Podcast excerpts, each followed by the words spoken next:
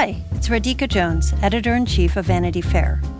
If you love digging into the week's political headlines, subscribe to Vanity Fair. Our reporters take you behind the scenes of some of the biggest stories from the campaign trail to the halls of Congress. Just for our Inside the Hive listeners, save 15% on a yearly digital subscription to Vanity Fair with promo code POD15. That's vanityfair.com, promo code POD15 for 15% off one year of all you can read, watch, and hear. Today's episode is brought to you by Empower. It doesn't matter how much money you have, we all have money questions. Empower is here to answer those questions so you don't have to worry. Take control of your financial future with a real time dashboard and real live conversations to empower what's next. Start today at empower.com. Welcome back to Inside the Hive. This is your co host, Joe Hagan. It is August, dog days of August. I am technically on vacation, but I have returned to alert you that we are in reruns for this week.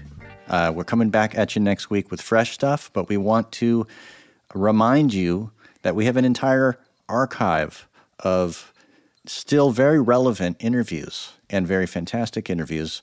Um, this week, we're bringing you an interview I did uh, with our very own Nick Bilton, who was the founder of this podcast, Inside the Hive, back in October of last year. A highly relevant, sadly, um, conversation about social media. Uh, Nick has been covering social media for several years. He's written books about it. He did an amazing documentary that was on HBO about influencers. And today you're going to hear this interview we did really about the power and the dangers of social media. The title of the original podcast is The Only Winning Move is Not to Play. This is a conversation that I think we'll be having, you know, for an entire generation, right? And so this is why this conversation remains relevant um, and why I think you're going to enjoy it. So sit back, enjoy. If you're on vacation yourself, this is a good time, uh, way to relax. Just close your eyes. But if you're driving, keep them open and uh, enjoy this week's podcast. And we'll be back, Emily Jane Fox and I, next week uh, with some fresh interviews for you. Today, very special day. We have back with us, right here, the OG, the original host of Inside the Hive. Aren't you supposed to curse when you say OG? Like the motherfucking OG, or like, isn't there supposed oh, to be? I like that you're using the the MF word right off the bat. Like you know, not even giving the listener time to hide the children. we are here today. Uh, we're going to talk about a specialty of yours, at least as a reporter, social media, something you have covered for years, done documentaries about, written books about, and um, that obviously is in the news right now for reasons we're going to talk about. I just want to start off by telling you a quick confessional anecdote, which is like last weekend. I ran into a friend of mine on the street, and uh, we got into a conversation. We were catching up and started to lament, you know, the existence of social media, and especially because we both have kids, and you're always trying to like restrain and and censor social media addiction uh, in your children.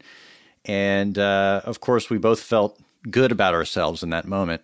But in the course of the conversation, he also showed me a funny picture of uh, Bill Clinton and Al Gore from the 1990s, and they were wearing these uh, jogging outfits that looked really horrible Oh, and funny. hilarious. Yes, I've seen those jogging outfits. They have real short shorts on, and they're sweaty, and they have like big, supersized McDonald's cokes in their hands. And it just struck me in that moment. Oh, this, you know, you get excited when you see a picture like that. And you're like, oh, send that to me. And so he texted it to me. And what did I do? What did I do? Turn around and do? Put it on social motherfucking media. I put it on Twitter. I put it on Twitter, and guess what? It went viral on on Twitter because of just I just put some funny thing about you know if your kids ever ask you about the '90s, show them this picture, That's and funny. it went it blew up all over all over Twitter. So what did I spend my weekend doing? Going to look to see it it exploding like as people retweet and like and tweet and I became just a complete cautionary tale and a hypocrite and all kinds of other things, you know, just in this like singular moment. How many likes and retweets and comments did you get? It got up to about 10,000 likes and like, you know, six or 700 retweets, which is not even barely viral by today's standards of virality, but like, you know, for my little, in my little world. And how many right, people the, called you every name in the book on Twitter in response for posting that? Well, it was generally like, uh, it wasn't too toxic, although people were like, that's not the 90s this is the 90s and a picture of pearl jam of course. or whatever you know of like course. everybody had their own idea of it and some people said but you know for the record it was a time of great peace and uh, you know great time in the economy and blah blah blah yeah you get it i get it i was not trying to make any comment i just thought it was a funny picture however i did think about this in terms of cigarettes. It's like people have made this analogy, but it was just like, I can't get away. I got to take another puff off this cigarette. I got to look at this again. And it's like, if I can't control myself, how can I expect my children to control to themselves? Control like they have no yeah. impulse control anyway. Yeah. So we actually didn't introduce who I was. And for listeners that are not, uh, haven't been listening to the show for, I don't know when we started this, three, four years ago. It's Nick Bilton. Uh, feel free to attack me on Twitter and Instagram and Facebook. Uh, but I wrote the book about Twitter, Hatching Twitter, which you can get on Amazon. Go for it. Uh, and so I've lived this world that you're describing from the from day one. The very first story I ever wrote as a journalist was about Twitter for the New York Times, uh, and have covered the company ever since. The very first, I think, major magazine feature I wrote for Vanity Fair, or the second one was about Twitter. And so, like, I've been living it. But what's really interesting is I have my own little anecdote before we get into the, the crux of why I'm here today. Uh, is I stopped tweeting during the pandemic. I was like, I don't need this in my life. I don't need these people coming into my living room with me and calling me every name in the book and making me feel bad about myself. I'm not going to tweet anymore. Deleted it from my phone, genuinely stopped looking at it. Would maybe look for like a minute a day on my computer and was just like, this is silly. I, I have no interest.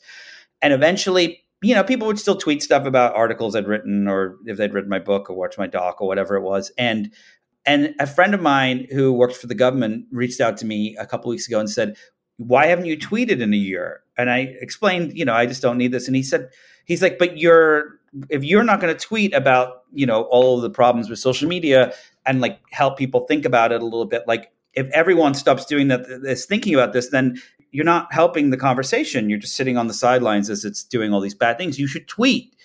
And i was like i just don't want all these people coming after me. I don't feel like dealing with it. It's just such a headache. And he really talked me into it. So the next morning i woke up and i sent a tweet. It was my first tweet in like 10 months and it went viral. And it was about some crypto thing. And the crypto lunatic douches came after me and they were and i texted him like screenshots and he was he was cracking up. But it's like we've all been there we've all experienced this and it doesn't bother me anymore. It truly honestly doesn't. It used to and that definitely is something that came out of me walking away from it for, for nine months. But but if i were a teenager and dealt with that it would be brutal. Like the the things that people were saying mm-hmm. like woof it's oh yeah. it's a dangerous place. It's a dangerous dangerous place it is, and if you don't have a thick skin, uh, which you know a lot of people don't, we're professionally yeah. obligated to have a thicker skin. But even then, you can be, uh, you can, you know, if you catch you in the wrong moment, you can end up in a Twitter war. Well, yeah, yeah. Three, two, one. Political Breakdown is a daily politics podcast from KQED in San Francisco that goes deep into the issues you care about. I'm Scott Shafer. And I'm Marisa Lagos. Look, 2024 is gonna get weird. Who decides when there's been an insurrection or not? We're still in the innovation phase of AI. And that is where you see that they're not actually being equitable and trying to build a utopia where we can all use drugs happily together. but whatever happens this election year, the KQED Politics team is in this with you. Political Breakdown. Find it wherever you listen to podcasts. Have you heard about Mint Mobile? Do you know what it's all about? Mint Mobile's secret sauce is that they sell wireless service online. They cut out the cost of retail stores and pass those savings right on to you. I've been using Mint Mobile for weeks, and I've been impressed both by the quality and by the price. Mint Mobile offers premium wireless for 15 bucks a month. All plans come with unlimited talk and text and high speed data delivered on the nation's largest 5G network. You can choose from 3, 6, or 12 month plans and say goodbye to a monthly phone bill. So to get your new wireless plan for just 15 bucks a month and get the plan shipped to your door for free, go to mintmobile.com slash hive.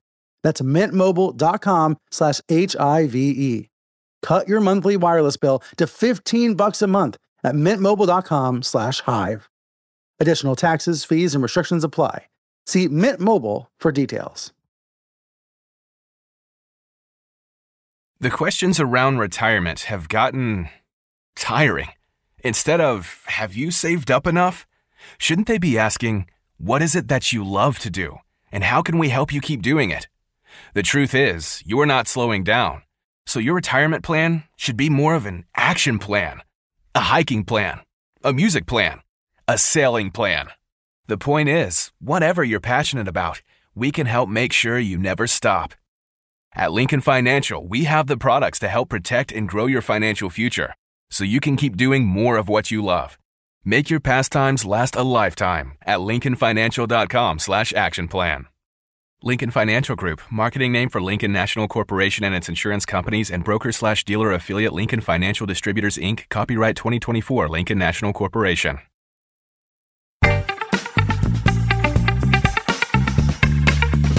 And this is really the conversation of the day. I mean, because as people who have paid attention to the news know, there have been uh, some leaks from Facebook to the Wall Street Journal recently that described how uh, they're getting away with all kinds of stuff that is toxic to uh, their customers and toxic to the world and society at large, and they know about it and they're not telling anyone. It just it um, it it actually reminded me. There's one little sort of throwaway line in here in that, about um, Adam Mosseri, the the CEO of Instagram, which is owned by Facebook, being asked, I guess, in a you know uh, investor call, like about you know what do they know about the impact of the product on teenagers and children, and instead of pointing to internal uh, reports that they had made, yep. internal research that they knew was bad you know, they point to outside research that was in favorable to them. So right there's I mean we we expect these companies almost to be nefarious at this point. You know, they they're we see what they're getting away with. We see the destructive outcome of so much of it on misinformation, on impact on teenagers, and yet we don't have a lot of recourse. You know, you know to do much about yeah, it. It's what's really interesting is when you look at these companies there's two aspects to this. The first is that just to put into perspective how wealthy these companies are. If you take the the FAANG companies, Facebook, Amazon, Alphabet, Netflix, Apple, there you go, uh, Apple and Google. Uh, when you take them, their their market cap, combined market cap, is I think seven point three trillion dollars, and you throw in Microsoft, and you know the next biggest company, it's over ten trillion total. That's an astounding, astounding amount of, of money. On hand, Apple alone has 250 million in cash. You know, if you add up I, uh, um, all of the cash these companies have, it's it's well over a half a trillion dollars in cash. That's literally on hand. They're paying tens of millions of dollars a year in lobbying fees.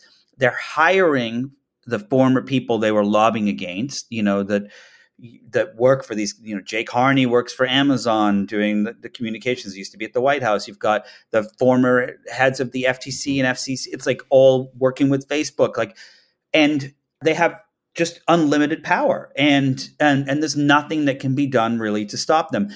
Congress could do something. The problem is that most of Congress is full of like 70 and 80 year olds that don't even understand which way to hold their phone up like to you know and so yeah so we're kind of left to the wolves in this regard.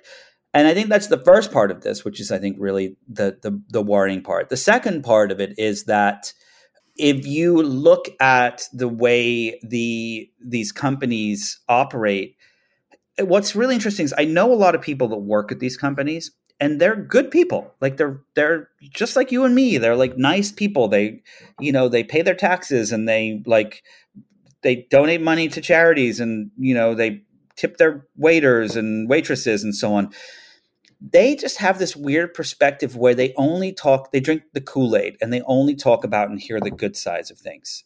And they believe, they truly do believe that they are on the right side of history. And I, what is so bizarre about that is when you talk to the leaders of these companies, they don't let their kids use the platforms. You know, Mark Zuckerberg would not mm. put his his kids a toddler, but if if he had a 12 year old, I guarantee there's no world in which she would be, she or he would be using Facebook and Instagram uh, or Instagram for kids if it existed. You know, I know so many people who work for these companies who are at the top echelon of them who literally will not let their uh, their kids on the platforms. Like a, a, a senior Facebook exec uh, literally unplugs the Wi-Fi routers in their house at night uh, um, because they don't trust their teenagers on these platforms. And I think that, that that's really telling to me. Well, and why would they? I mean, that this these Facebook uh, leaks, have, the research that was internal research at Facebook and Instagram. You know, one of the uh, one of the headlines on one was "We make body image issues worse for one in three girls." Yeah. I mean, what? I mean, and there's all kinds of other you know revelations in there, but but even though all this came out, the fact of it is that they knew, yes. right? But the sort of sad thing is we out here in the public, we already knew this. I mean, if you ha- I have a teenage daughter. I have kids who are tweens, you know. And also, and you know, they're all involved in in the internet. They're involved in social media. They're, they're you know, because that's what all the other kids are doing. That's how they connect with their friends. And trying to keep them off of it is like it's a Sisyphean t- t- task. Yeah. Task. I mean, it's it's impossible. Yeah. You know, the the pressures are so intense, and the effect is so like a drug addict. It's so clearly like an addiction that it's um it's very upsetting. And so, and just to the, uh, to the teenager again, just to talk first person and from my own experiences, like I've seen how it shapes their self image, how they dress, how they think. It's like the entire culture for teenage girls has congregated into these apps. I think that the que- the question is, and this is where I struggle with the answer, is you know if it wasn't for social media, there would like unlikely be a Black Lives Matter movement. There'd unlikely be a Me Too movement. There'd, right. You know, there'd unlikely be these these movements that have largely made society better. Um, but at the same time, maybe there would. I mean, you know, it's like uh, what I think has happened yep. with right now. I don't have, so I now have, I think I've tweeted four times in the last month. It's like a shocking number for me. But I will not tweet anything personal and have a conversation. Like it's, it's funny. My uh, my son, we have a four year old, and he's obsessed with the Hamilton soundtrack. Uh, and he yes. wants to go see Hamilton, and I like Googled it, and it's like you, you should wait till your kid's at twelve. But he's like obsessed; he desperately wants to go see Hamilton. And I, you know, ten years ago, I would have been like, "Hey, Twitter, what do you think? Should I take my four year old to see Hamilton?" And now I like I thought about it, and I was like, "What am I doing?" I would be like lambasted and chopped to pieces and sautéed with you know some yes. like spicy sauce, like. I'm not asking Twitter yeah. that question. Like, um, and yeah. uh, and so what has happened though is the replacement has become things like groups on iMessages, where groups of friends that I know are not going to cancel me for like asking a, a dumb question or are not going to say I'm a terrible parent for asking, should I take my four year old to see Hamilton, which we're not doing, by the way, although he's very sad about it. Uh, but um, so I think that you can still have these social movements that happen that don't necessarily happen out in public and I wonder if like if what we're seeing right now is the beginning of that transformation where people are using these social platforms less because they've realized how bad they are and they're moving to these private platforms. But I don't know if that's going to make anything better or worse, honestly. Right. And when I even when I think about the positive aspects, the Black Lives Matter movement, even before that it was the Arab Spring, you'll remember was yeah. uh, was also part of this you know social media revolutions.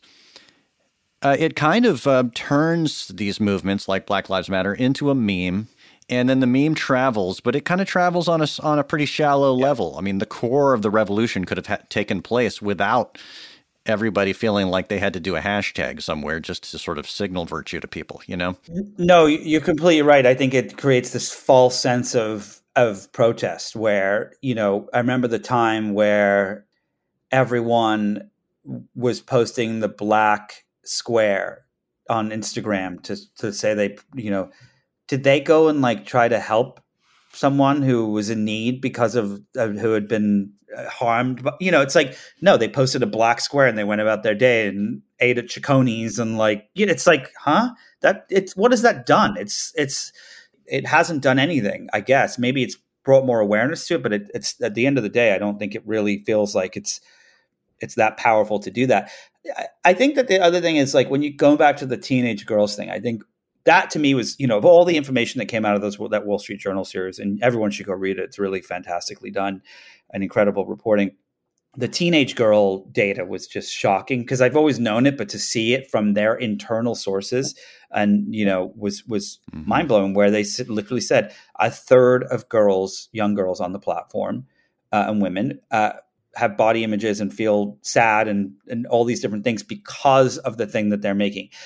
And I wonder, like, let's just say let's just change the word social media. Let's if you took that that Wall Street Journal story and you did a search and replace for Facebook and Twitter and social media with the word cigarettes, it would be mm-hmm. just chaos. People would be like, up and wait, a third of it's like killing our kids. We've got to stop this. It's like what, but because it's kind of this innocuous, like little digital thing, it doesn't, it doesn't have any impact. And sure, Facebook said this week that they're going to yeah. pause making Instagram kids, you know, for now. But I guarantee, have me back on the podcast in a year and it'll be out. You know, it's like it's yeah. Pause. They're going to pause exactly. until this, until this blows, blows over, over and, and, and then they're going to put yeah. it back out there again. Um, I think that the the responsibility really falls on the individual at this point because we can't trust the corporations to to do the right thing, and we can't trust the government to do the right thing and we can't trust. I, mean, I actually thought that Kamala Harris, because she's actually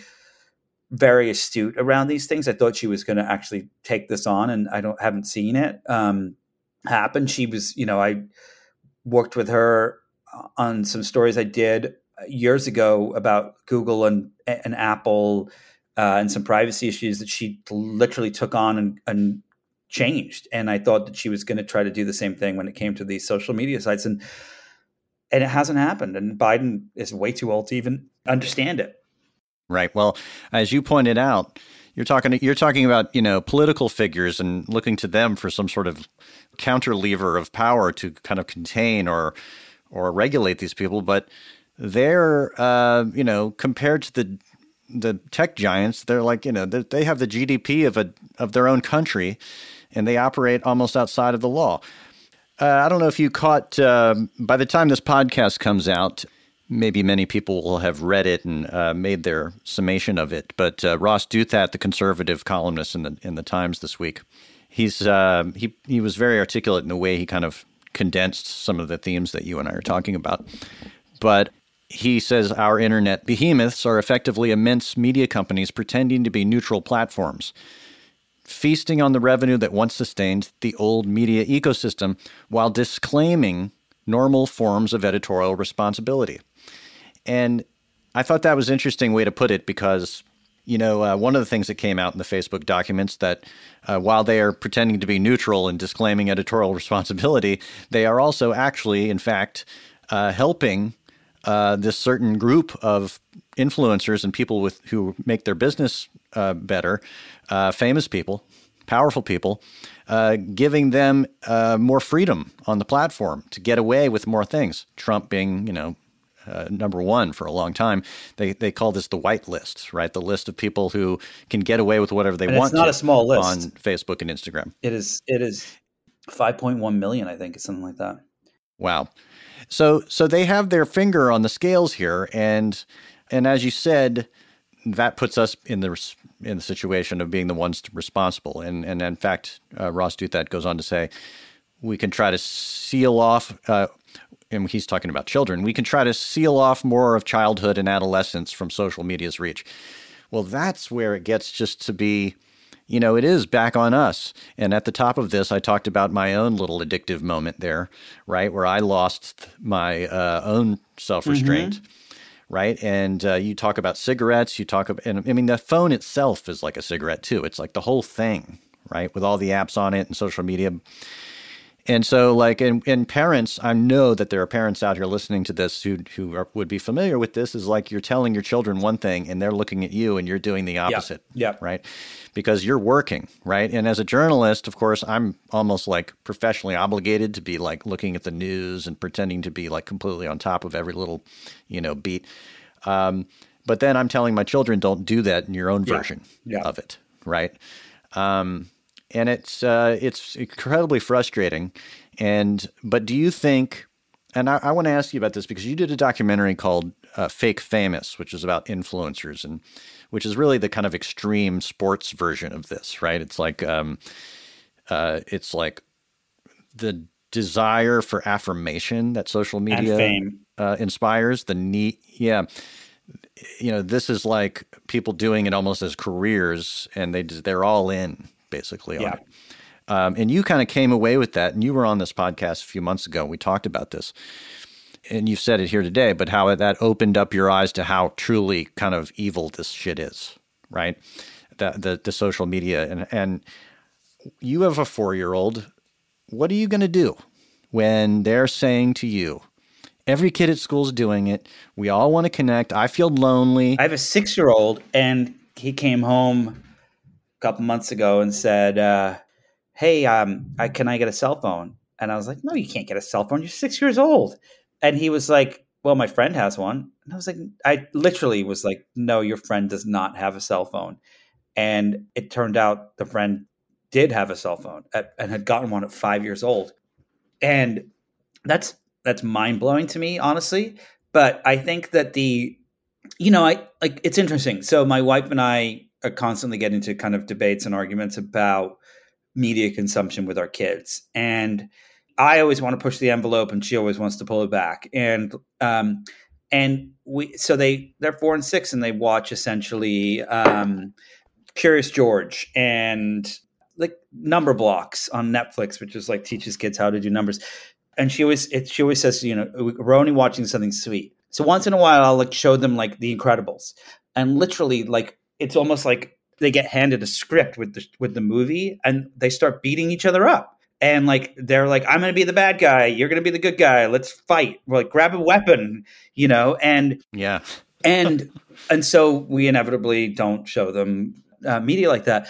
But what's been really interesting in this kind of experiment we've done is seeing the effects that the media does have on them at such a young age. And no matter what you show them, they will copy it. Uh, and um, and so we try to show them these like Curious George things and things like that that are that are kind and sweet and thoughtful and uh, don't include weapons of mass destruction and so on and so forth. And I can you can imagine how fast forward to being 12 years old and you're seeing on Instagram people that you're skinnier than you and more handsome and on a bigger private jet and whatever like of course it's going to have an impact on you it's it's just it naturally is. And yeah. and doing the documentary Fake Famous, you know, the thing that had started that was that I had read this article about how 97 96% or something like that, I forget the actual number, around 90% of kids in America today want to be famous influencers more than anything else. And that's because they live in a world where that's what they see and that's what they think is what is going to make them happy. And it's not, it's all fake. It's none of it's real. It's just all completely made up yeah. with fake bots. And I mean, look, did you see that? Did you read the article this week about um, Carlos Watson of OZY Media? No, tell me about it. So, uh, oh yeah, yes, ben, I did. O- OZY, yeah, OZY, yeah. So uh, Ben Smith of uh, the New York Times wrote it. So OZY Media is this former CNN columnist, um, uh, Carlos Watson started um, and was looking to get funding from Goldman Sachs and and had been faking what appears to be faking the numbers for the clicks on YouTube and they're claiming that they had 25 million subscribers to their newsletter that no one I know on planet Earth reads and and and they had been caught before faking the numbers on their uh, YouTube views by buying fake clicks and fake views and fake comments. And they went as far as to fake a YouTube executive being on a call with Goldman Sachs by using one of those voice changing things. And Yeah, and it's like they screwed up because they did a pretty terrible, pathetic job at, at their lie, but it's so easy to fake anything, and all people are doing on the internet is faking it. It's just all it is across the board, and uh, and it has a huge negative impact on our kids. And I think I go bringing this back to where I started this part of the conversation. We have made the the the choice to. I don't. My kids don't play with my phone. They don't use my iPad. Like they don't I, I wouldn't let them eh, alone with YouTube. I'd rather let them alone with a weapon than you. It's like you know, and it's like it's incredibly dangerous stuff. And I, I wouldn't actually let them alone with the weapon, but you get my point. But I feel like we as parents have a the most responsibility to ensure that we protect them from the, the media consumption that's out there, because no one else is going to do it. I'm Katya Adler, host of The Global Story. Over the last 25 years, I've covered conflicts in the Middle East, political and economic crises in Europe, drug cartels in Mexico. Now I'm covering the stories behind the news all over the world in conversation with those who break it. Join me Monday to Friday to find out what's happening, why, and what it all means. Follow The Global Story from the BBC wherever you listen to podcasts.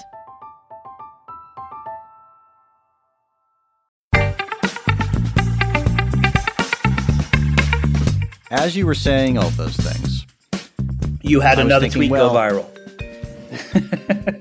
I did. I, I wish. I no, I don't wish. I, but you know what we're describing is children, but we are children too. Oh, completely. And we have acted like children, and this whole country is like a, a bunch of children. I, it, it, it, occurred to me. I read this. There's a column that's made a lot of noise this week by Robert Kagan. It was a column in the Washington Post. He's a foreign policy thinker, and it was a very alarmist story about you know how Trump is going to and his minions and and state legislatures and in the federal government are going to work to kind of like reposition him for the presidency again and then this time kind of like crush you know voting rights absolutely and retake power and become a fascist state and the way that Trump you know I, we've said this before and it's a cliche but he's really the kind of um concentrated kind of uh, outcome of a lot of the way social media has reshaped our politics and the conversation in this country.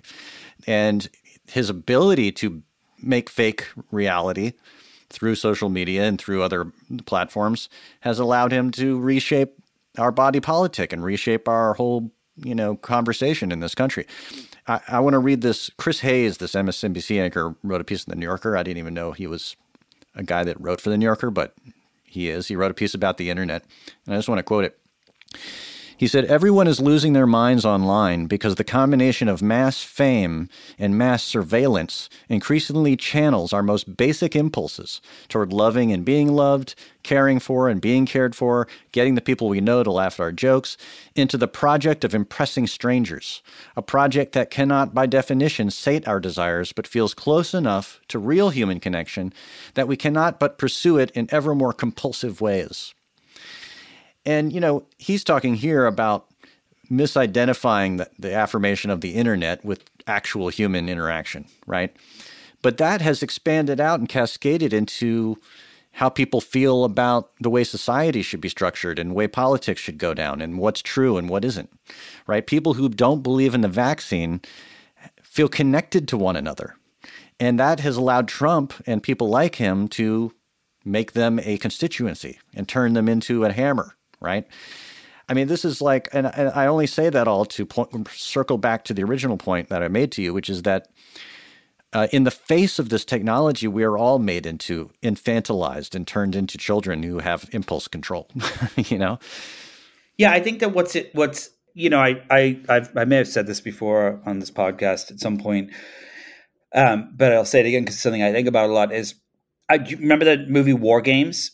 Um, I do. And Yeah. there's Matthew Broderick. Matthew Broderick, and there's the game, the movie for anyone who's young enough to not know it uh, on this podcast. Uh, essentially, it's a uh, Matthew Broderick plays this hacker who thinks he's playing a game with a computer, and it turns out he's playing a game with like his NORAD or something, and he may have just launched Yeah. a nuclear strike against Russia, which in turn is going to launch one back, and so on.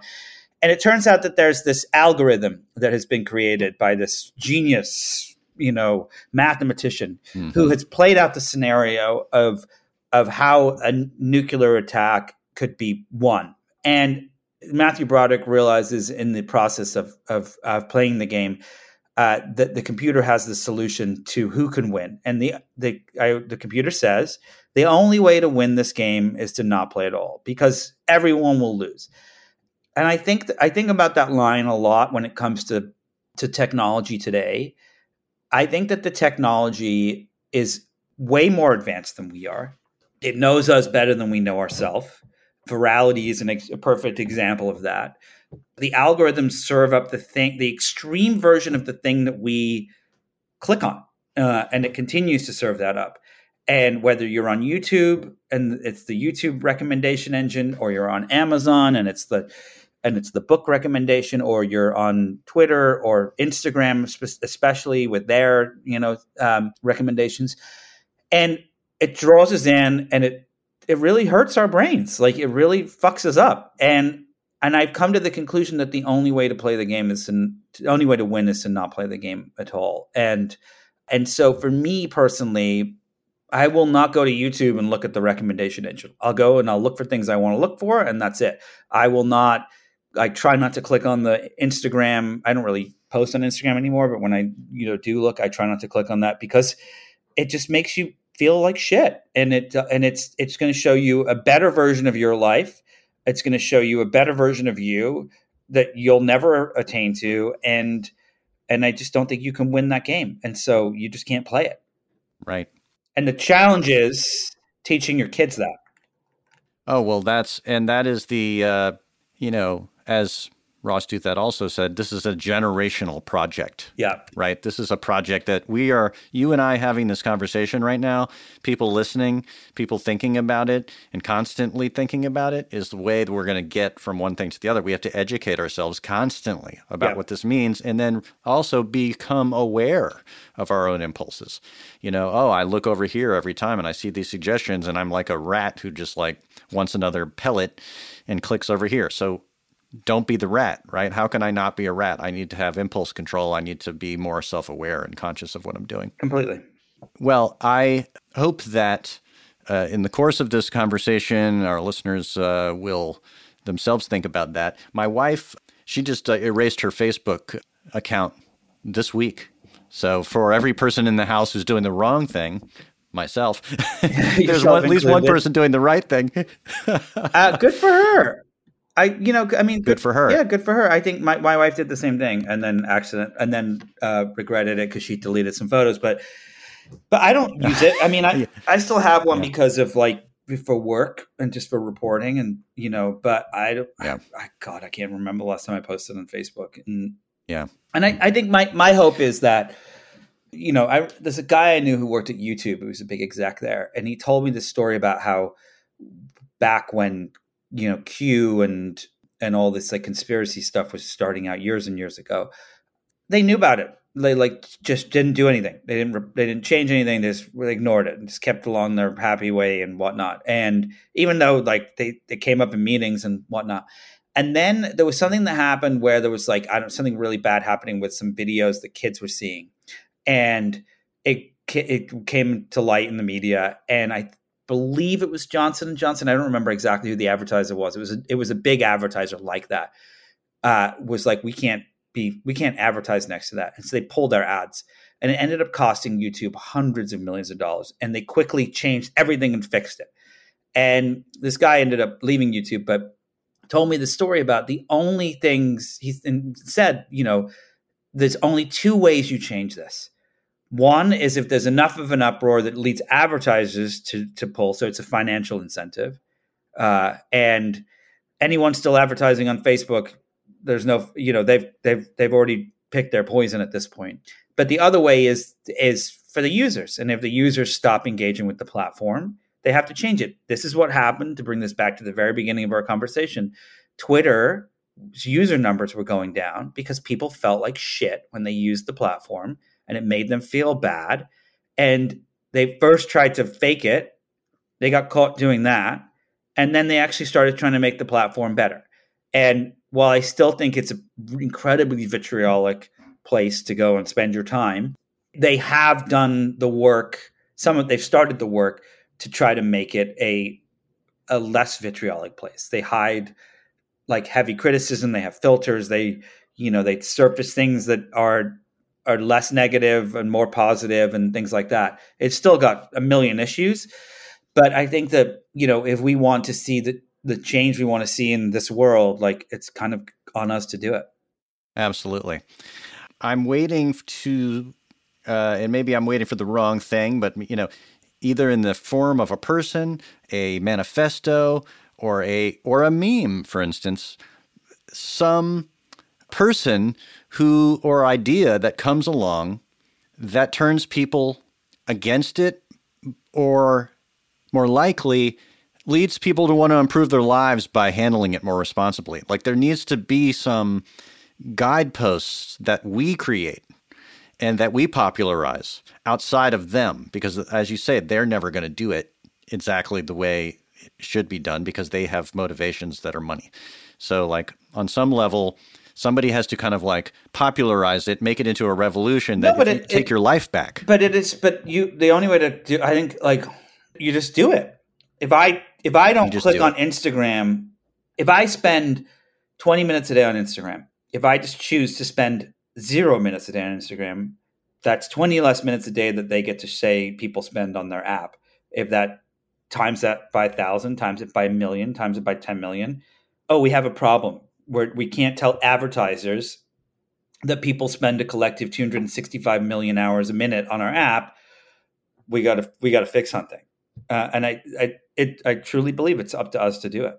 Yeah, but we would have to do it in mass, as I'm saying, because but I do think it, I do think it, it. Look at Twitter; it happened. People were so fed up with that platform that people who had been on there for ten years were literally becoming. They weren't even their daily active users went down. Their monthly active users went down. Right? These are people who had been on the platform forever, and so it got to a point where it was so bad that they had to do something. And at first they tried to lie, and then they now have tried to fix the platform. And so I think that I think Instagram's probably a year out from that, in my personal opinion, um, because everyone you talk to, they're like, "Oh, it makes me feel bad." Yeah. Well, I have noticed uh, over the last many years that the, or last couple at least, the um, that the number of trolls have gone down generally mm-hmm. uh, in my feed, and uh, there They're has still been there. Like you just don't less, see them. Yeah, I blocked them out, I guess. But here's what I'm going to do, just as a stunt here. Um, I want you to tell me, uh, give me some guidelines on what I should do on Twitter starting now. I tweeted this today. I, I tweet, I, you know, so I'm still at it. Uh, this morning I tweeted, uh, ah, Twitter, whenever I need a dose of we're so fucked, that we're so fucked feeling, you deliver right? and because I still go there to feel bad. Yes. Right. But uh, so let but let me just start uh, with my own behavior. Let me start with me. What do you suggest I do? Should I? So I suggest you do two things. I, I suggest that, and I genuinely, I've been through this and I've done it and it works. Um, you should delete the app from your phone for just a couple of weeks you can still look at it on your computer. It's not as an enjoyable as an experience, which is why you won't spend as much time on it. Literally delete it from your phone for uh, and tell yourself, "I'm not going to install it for a couple of weeks." You will have this thing happen where you'll just, you'll click. You're doing it right now. I feel like this I is now turned into a therapy session. Everyone listening, do, do the same thing. Delete Instagram from your phone. And now here's something that's really interesting. I've done so much research. That's hard. That's ridiculous. a tough one. But here's but here's the thing that you need to do.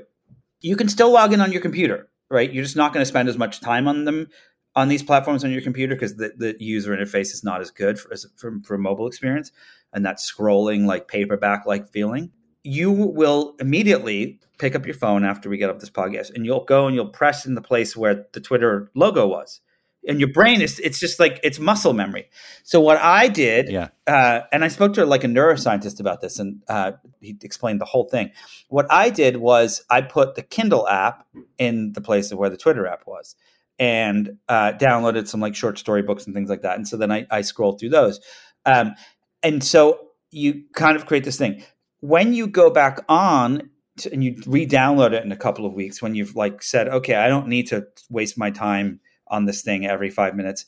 Uh, you should go into your settings on your phone and create an app limit of like five minutes a day or 10 minutes whatever it is the numbers that you you feel comfortable with. And uh, you you can go in now and see what those settings are to see how much you use it now. And then it'll give you an update. And it'll tell you like okay you spent 10 minutes a day. So i did this i deleted it from my phone for actually quite a long i've deleted it many times but the, the last time was for like nine months it was off my phone. And now i put it back on and i just don't use it as much. I pop in i look for a couple of minutes see if there's any new Yeah. stuff and i pop right out. And that's You reprogrammed yourself. you have to you have to reprogram. You have to like hack yourself to make it work so um, I like that That's my advice. So you'll you'll have me back on uh, in a few months, and we'll we'll revisit where you are with all this. Well, yeah, I would, I would like that. I- Well, I'm going to try to, uh, I, you know, while we were sitting here, just to be uh, completely, you know, to fulfill uh, my promise, because you, having you here is the pressure I needed. So I did just delete them both. Right. And in two weeks, we'll see where I'm at, whether I can stand it. Instagram's a tough one because you know that's like a, such an easy scroll. That's such an know? easy scroll, which is why you need to replace it with a good book.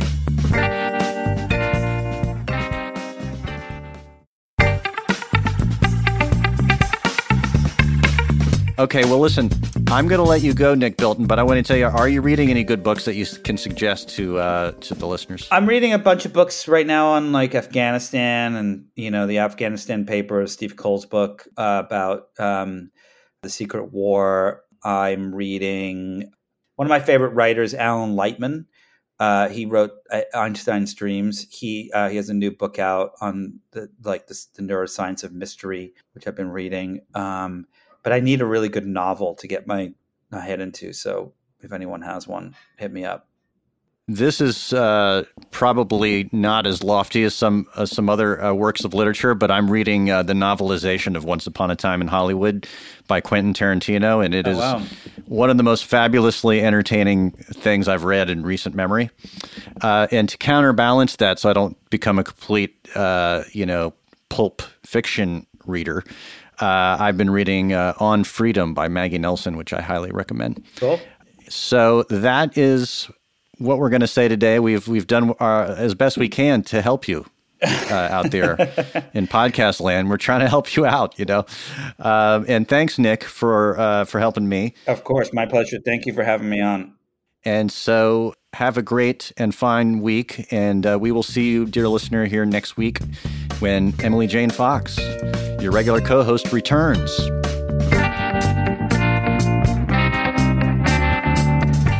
And that's our podcast this week. I'd like to thank Nick Bilton, the OG, for coming back on the podcast. Next week, Emily Jane Fox, the return of Emily Jane Fox. She's coming back. Thanks to producer Brett Fuchs. Thanks to Cadence 13, who helped make this podcast happen. If you like what you're hearing, hit subscribe. Come back week after week. Please support our sponsors the way they support this podcast, and we will see you next week.